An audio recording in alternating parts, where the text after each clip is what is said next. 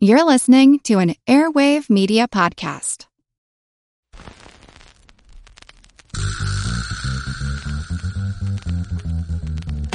Her Money is supported by Fidelity Investments. Together, we're here to empower, educate, and encourage women to start talking about money.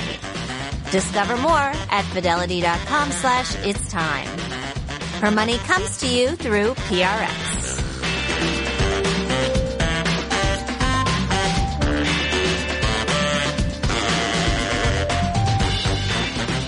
Hi, it's Jean Chatzky. Welcome to Her Money.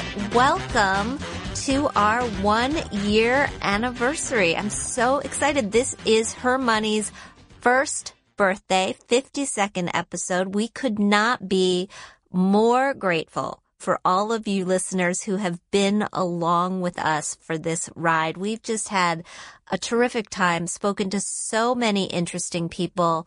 We know that we're reaching you because we get your tweets and your emails and your feedback. And I gotta say, I feel like we're really building something big and something important. And when I say we, it's because this is a group effort.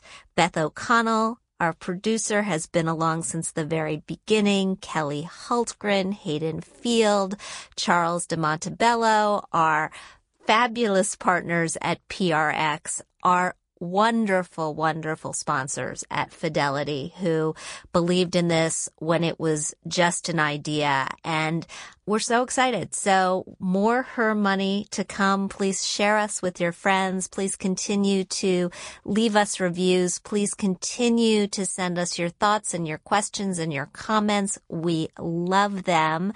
And we sat down and started to think, okay, who is the ultimate first birthday guest? Who do we want to sit down with and talk with about life and money and success? And we thought Jen Sincero. Jen Sincero, who is the number one best-selling author of You Are a Badass, How to Stop Doubting Your Greatness and Start Living an Awesome Life we actually ran into her here at our studio a couple of weeks ago. She was doing the audio book for her new book, which is called You Are a Badass at Making Money. We'll talk about that in a little bit. She was in the next studio recording that and we put our heads together and today she's not in person. She's with us on Skype from her home in Santa Fe. Yes, I guess if you're a badass, you can be lucky enough to live in Santa Fe, New Mexico.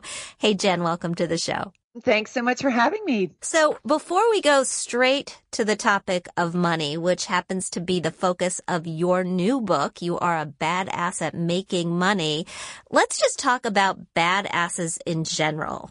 I mean, I love that this book, your original book is referred to as a self-help book for people who don't want to get caught up in the self-help aisle. What is your definition of a badass? It's somebody who allows themselves the audacity and the means to create whatever life they truly desire, regardless of what everybody around them is doing or what they think they quote unquote should do. It's, it's really going for what's in your heart. That, that's awfully hard to do sometimes. Do you think that the people around us are tougher on us or is that, is it that inside voice, that internal radio that says, oh, you really should be on X, Y, and Z track that gets in our way? You know, it's a pretty close competition, I gotta say. but I think the, the most powerful one is our inner voice because if, if our inner voice says, hell yeah, I can do that, it doesn't really matter what everybody around you is saying you know, if it's strong enough and loud enough. You say that people sort of hold themselves back with their excuses. I, I love that you focus so much on excuses. Earlier in my career, I wrote a book called Make Money, Not Excuses because I saw the same thing that we were holding ourselves back when it came to making money, when it came to getting the right job, when it came to investing. Where do people start on this journey to becoming a badass to talking less and doing more? By becoming aware of what those excuses are. A lot of times we are so on autopilot that we don't even realize the load of crap we are living our lives believing is the truth. So if your excuse is, you know, the economy sucks, if we're talking about money, economy sucks. I don't know what I'm doing. Money is really hard to make. There are no good jobs out there. If that's what you're constantly telling yourself and constantly thinking, even though you don't realize it, you'll be looking for proof of that all day long. When you start to shift what you say and think, like, you know, opportunities all around me. I know I'm awesome. I receive money gratefully and it's everywhere that allows you to open yourself up to a different reality and different opportunities. But you can't do that until you're aware of what the stuff is that you're thinking is to begin with. So when you started first becoming aware, how did you catch yourself? How did you wake up to the fact that this negative feedback was playing in your head all day? Well, first I decided to make a change and and I guess I read somewhere that that was the first step. So it really is about making the decision to become aware. And then, you know, one journaling is a really interesting practice because when you just write stream of consciousness, a lot of stuff shows up on the paper that you didn't even realize you were thinking. And it's, you know, sitting right there staring back at you. So it's a really wonderful way to become clear on what it is that you're thinking and believing. For those people who are listening who are not familiar with you, the two or three of them, because everybody is, but you, you went from living in a garage to making seven figures. What was your biggest money breakthrough in that process? It was the time that I decided I was going to triple my income in two days. Okay. And I had, just stop. Yeah. Just stop right there. I mean, I, I would like to decide that I'm going to triple my income in two days. I think everybody, how do you do that? Okay, wait. I actually just made a mistake. I didn't, I tripled my income in three months. I made, there's so many, I made a third of my income in two days. Uh, so Either way, let's just it's say it's still pretty good. I mean, either way some... you talk about it, it's still really, really good. So, so let's take us through that and break it down as much as you can so that we realize what are the milestones you have to hit in order to do that. So the first thing I did was I hired a private coach. And at the time I was living in a garage. I was in debt. I was in my forties and I decided that I was no longer available to be broke and that I was going to do whatever it took to get out of my money rut and my money story. And when I met a coach who really resonated with me, I just, I knew I had to hire her and she cost basically one quarter of my annual income at the time. So it was an enormous leap of faith on my part. It was the most terrifying thing I had done up to that point. And, um, and I basically just did every single thing she said. So one of the, we got an online business up and running for me where I was coaching writers. Um, trying to think how to say this quickly, but basically we were working on my money stuff and she's like, all right, I want to crack you out of the money reality that you are presently exist- existing in and show you that you could make an insane amount of money very quickly. So we came up with the sum of $10,000 and I decided I was going to do it in two days. She basically gave me a week, but I was like, if I have a whole week, I don't know if I can keep the belief that it's possible, you mm-hmm. know, my mm-hmm. frequency high, all that focus. I'll suddenly sort of like die off and be like, oh, well, that didn't work. And if I did it for two days, I could do it. I just felt that way. So anyway, we created some coaching programs that I could sell and it was it's sort of a magical story, but this guy came in from my past who I'd completely forgotten about and I ended up selling him a $12,000 coaching package. Hadn't talked to him in over a year. Once I made the decision to make the money and started doing everything I knew how to do, he appeared while I was still on the phone with my coach talking about this. Wow. You know, I'm thinking as I'm listening to you that I'm talking to Oprah. And I mean that in the very best way. I did a lot of work with Oprah for many years and I remember launching a program on her show called The Debt Diet. And we we did an after the show where we took questions from people in the audience and this woman in a red dress stood up and was explaining all of the different reasons that she couldn't embark on the debt diet. And Oprah just looked at her and she said, you're not ready You're not ready because you haven't made the decision that this is something mm. that you want to do. You got to just decide. And that's so right. It, once you decide, I think you can do anything. It's true. And it's almost insulting. I was like, I waited 40 years to get my act together. And honestly, all I had to do was decide to do it. I was like, it's, it's got to be so much more difficult and cryptic than that. But it's really true. And it's so and true. it probably works for everything. You know, I'm going to decide that I'm going to find somebody to be in a relationship with. I'm going to decide that I'm going to stop drinking. I'm going to decide that I'm going to run a marathon. I'm going, I mean, really, it applies to just about everything. Why wouldn't it apply to making money?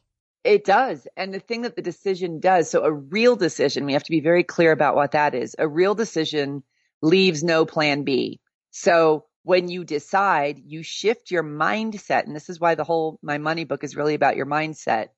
You shift your mindset from looking for reasons why it won't work to what you're going to do to make it work because that's the decision. Your own, there's only forward movement available to you because you've decided. So the new book is called You Are a Badass at Making Money, Master the Mindset of Wealth. And this is, it's about making money. It's not about investing money or saving money or paying down debt. It's really about making money. Correct. All right. So how do you define wealth? How do you know it when you become wealthy?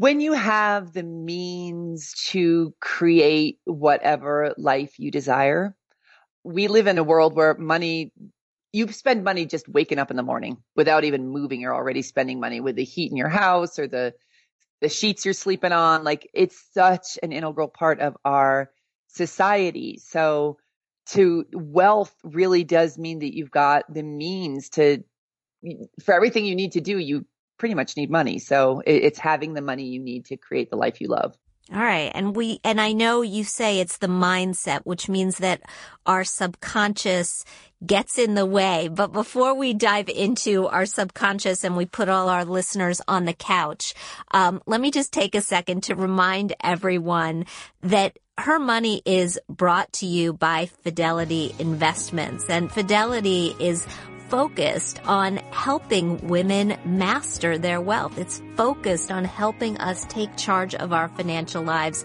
We all deserve to be a badass with our money. So visit fidelity.com slash it's time where you'll find more conversations like this one with Jen Sincero, information about how to manage your money during life's biggest events and most challenging times. Again, that's fidelity.com slash it's time. So the subconscious. The subconscious is a problem when it comes to mastering the mindset of wealth, right? Well, it depends who you were raised by, but usually yes. It's um, you know, the subconscious mind is running the show and the subconscious mind is clinging to all of these beliefs that we that we took on when we were little kids. Like? So basically um money's hard to make, you have to do stuff you don't like to make money money is evil, rich people are greedy pigs. So basically, whatever messages your parents passed down to you and the society that you were in passed down to you, they basically get lodged in your little subconscious mind as a child because you haven't developed the ability to have analytical thinking yet. Mm-hmm. So it gets lodged in there and it stays in there as your belief system and as the quote unquote truth. So that's why if we're focusing on it, if we've got subconscious beliefs that it's not okay to make money or that we will never have fun again if we make money, it's like driving with one foot on the gas and one foot on the brake. We're, you know, moving along as adults trying to make it happen, but we're we're stopping ourselves because we think it'll cause us pain. So how do we move beyond it? How do we figure out what we're clinging to, what beliefs that are standing in our way we're clinging to because in some cases I think they're very deeply buried and Absolutely. and move beyond them. Right. So the journaling that I was talking about earlier is a great way listening to really listening to what's coming out of your mouth and listening catching yourselves and your thoughts. Mm-hmm. But I think the most powerful way to unearth the, the subconscious is by taking great leaps into the unknown, doing stuff that scares the living crap out of you that's in the direction of your dreams. So when I hired that coach, for example, and took out another credit card and put her payment on a credit card and went deeper into debt, man, did all of my biggest fears come, you know, just rising up like a horror movie. but, but it was the taking action that unearthed some of my deepest ones. So, I mean, if we have to do something that scares us, and I'm just, I tend to be a little too practical sometimes, but we're trying to do something that scares us. We're trying to make more money. And yet we've got a day job and we don't love it. We like it maybe sometimes. Sometimes we hate it. It pays the bills. We're not becoming wealthy, but we're, we're okay. You know, what do you do with that? Well, you get clear on what would make you really happy and you get clear on how important that is to you on your one and only journey on planet earth as the you that is you. And so you have to get a lot of emotion behind it because we are emotional creatures and figure it out and then figure out how you're going to make that money. I mean, it sounds so no brainer, but it really, it really is about connecting to the desire to make the money because that is what will help you with make the decision and stay with the decision. So does that mean quitting? It might. It might mean doing the scary thing, asking your boss for a raise. It might mean looking for a promotion in within your company. It might mean a complete overhaul and doing something completely different. It's going to be different for everyone. But the important thing is, is that you get very clear on what it is that lights you up and then you do whatever it takes to go create that. Even if you have to develop your own career plan, right? And think Absolutely. very much outside the company that you're working for. Do side gigs help with this? I mean, do you find side gigs are a good way of gaining that clarity? Absolutely. They can be if you're not sure on what it is. I think taking action is the best way to find out instead of mulling it over in your brain for the next 20 years. So yeah. And I'm interested in this whole concept of coaching that got you started and you're a coach. Do you, I mean, do you think that people should be out there hiring coaches? Do we need another person to keep us accountable? I think if you're not making it happen on your own, absolutely. And I, you know, I was thinking that Olympic athletes have coaches. They're at the top of their game and they still have coaches. So why do I think my broke ass living in a garage doesn't need one too. yeah, no, I think that's I think that's right. I mean, I think sometimes just having that other person and maybe it doesn't even have to be somebody you pay. It can be an accountability buddy, but who reminds you this is what you said you were going to do, aren't you going to do it? Is is really really helpful. It is and the other beautiful thing about a coach is they if they're a good coach, they're sort of beyond where you are right now. So they can see pathways and opportunities for you that you can't see because you are existing in your present reality. You haven't moved into the expansive one yet that you're trying to create. You mentioned being grateful and gratitude earlier in the conversation. Why is that so important? Because what you focus on, you create more of. So as I was saying about you know, when you focus on how broke you are and how bad the economy is, you, you see more of that. When you focus on gratitude and all the things that you already have in your life, which is endless that you could be grateful for, as well as all the things that are coming towards you and being grateful for those before they manifest into the physical form in your life, like the money you want to create or the significant other. When you can get into that emotional state, true gratitude is an emotion. So it gets you in, it, it has you feeling the reality of this new truth that you're hoping to bring in and it opens you up to receive it because we're energetic creatures and it puts you in that energetic that will allow it to mm, be made manifest in your life. Jen Sincero, the new book, You Are a Badass at Making Money. I predict another number one bestseller.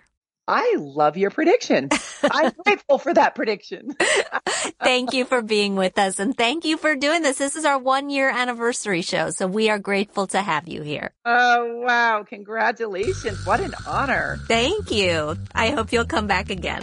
Of course. I'd love to. Thanks. Bye bye. Bye bye.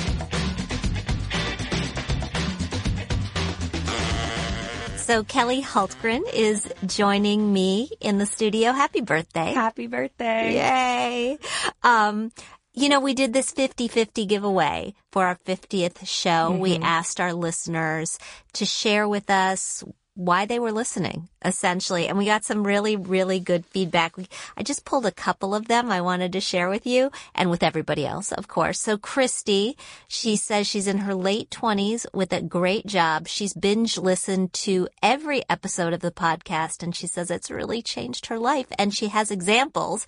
She's been contributing to a Roth IRA separate from her employer funded SEP plan, but she said it was originally basically a savings account. She'd been too afraid to dive into investing the money.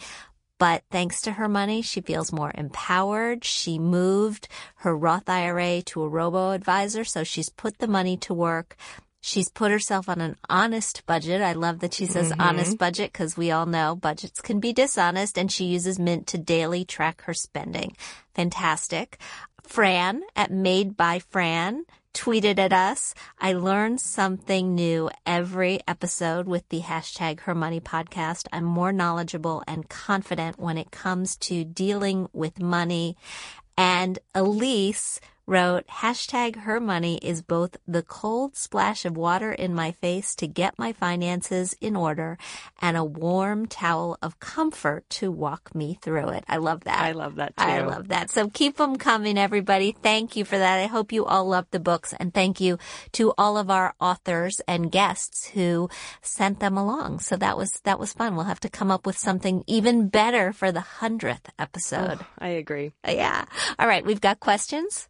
I have one from Latasha. She wrote us an email. She says, I am writing for some financial advice in regards to refinancing my student loans. I am currently in default. A collection agency has started calling me. I spoke with them, but felt the conversation was a little shady. So I am wondering if I can refinance the loan with another institution to get back on track with someone legitimate. What companies do you suggest to refinance with? What are the best for someone with great, good, or okay credit? So this is going to be a little tough if you're already in default, I believe, but there's no harm in trying. So when you refinance your student loans with a private lender, you're essentially wading into the market where your credit score counts, where it makes a difference. And you may find it not possible to refinance if you don't have decent credit. We know that lenders out there like SoFi, CommonBond, Citizen Bank, those are pretty much the leaders in the marketplace, although you can check magnifymoney.com for a list of all the lenders that are working in this marketplace.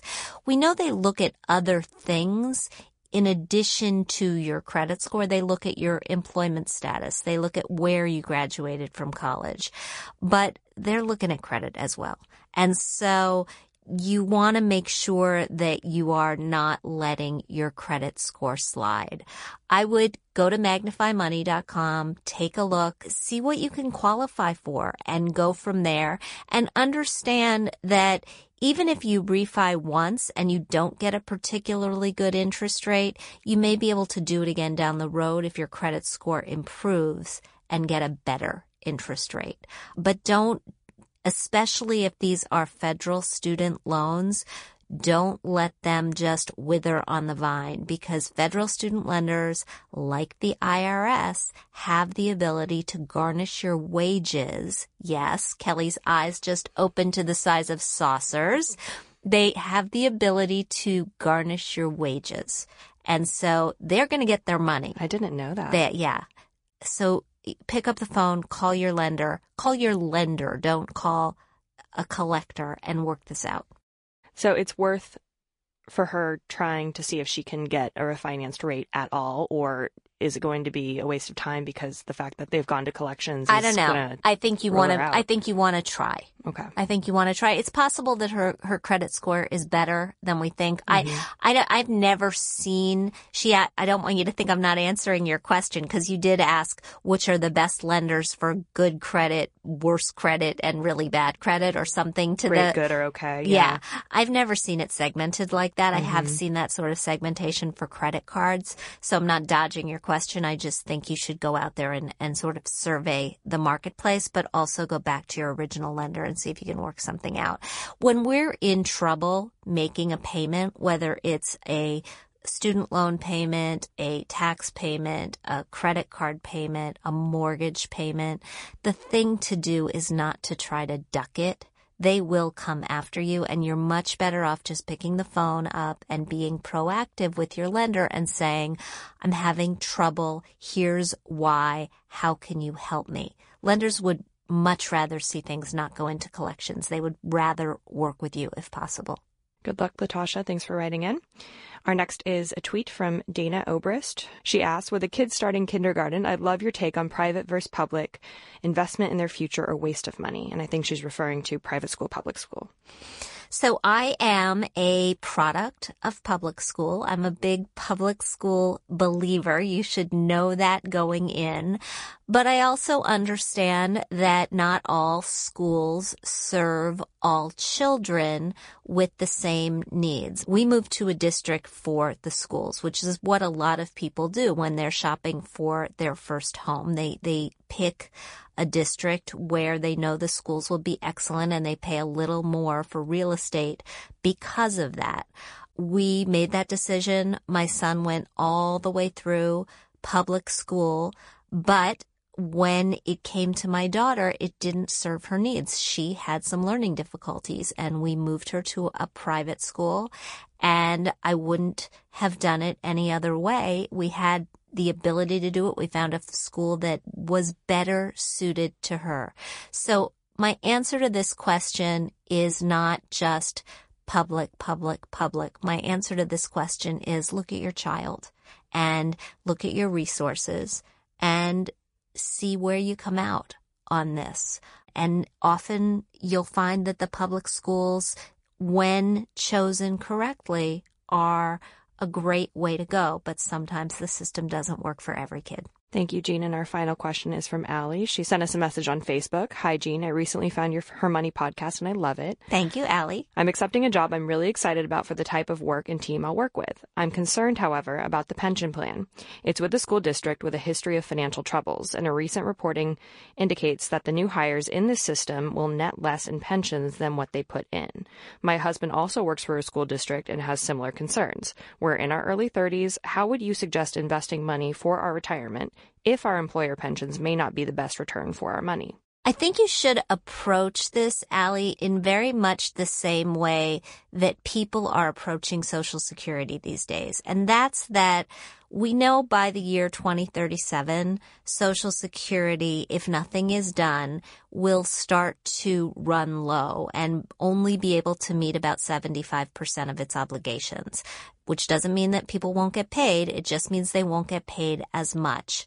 I would look at what's happening in your district and ask yourself what's the gap? What's the shortfall here?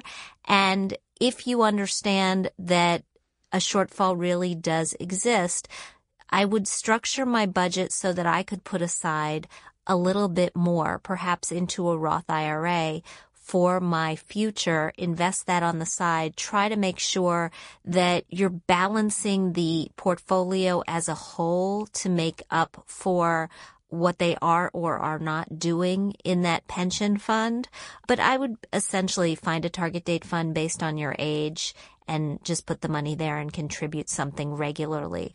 I would also encourage you and your husband to ask a lot of questions. It sounds like you think that the pension fund may run short, it's okay for you to go in and ask questions to figure out what the real deal is so that you can do the sort of planning that you need to do for your future. And by the way, your colleagues should be wondering exactly the same thing. So I would make sure that I, I know what the lay of the land truly is and your school system absolutely owes you that. Great. Thank you, Jean.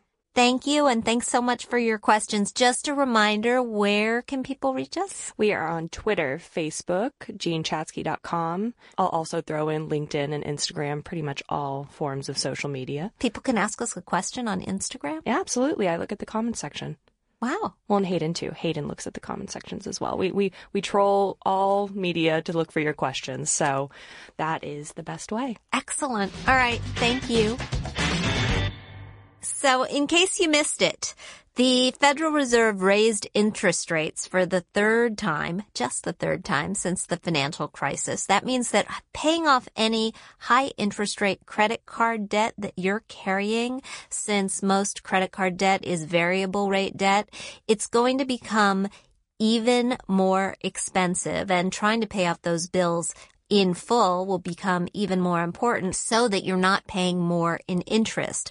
Another way, though, to make sure that you're not paying more in interest could be as simple as asking for less of it. That's the focus of today's Thrive segment. A new report from creditcards.com shows that 69% of credit card holders who asked for a lower interest rate received a lower interest rate. And yet the same study shows that only about 25% of cardholders ask. The same goes to asking for a reduction in late fees. This happens to everybody. The bill gets shuffled in with the newspapers or the calendar reminder gets snoozed and before you know it, you are getting charged with a late fee for an overdue credit card bill. Once you pay the bill, try asking the issuer to waive the fee asking works. It worked for 87% of people who picked up the phone and asked. Your card's annual fees and credit line increases, they are negotiable as well. Now, you should know not everybody gets the green light. Your payment history and your credit affect the likelihood that you will get a yes here. Also, your income and your age. Higher income households are more likely to receive lower interest rates and late fee waivers. And the older you are, this is good news. The older you are, the more likely you'll get what you're asking for. Either way, the numbers here are really good. Seven out of 10 people who asked for a lower interest rate got a lower interest rate. So just pick up the phone. Thanks so much for joining me today here on Her Money on our birthday. Thank you to Jen Sincero for a terrific conversation. Thank you to the whole Her Money team as well. If you like what you hear, please subscribe to our show at iTunes. Leave us a review. We want to know what you think. Of course, we want to thank our sponsor, Fidelity. Our music is provided by Track Tribe. Our show comes to you through PRX. And join us next time when we will have a special mailbag edition of Her Money. Kelly and I will answer many of your questions. We'll talk soon.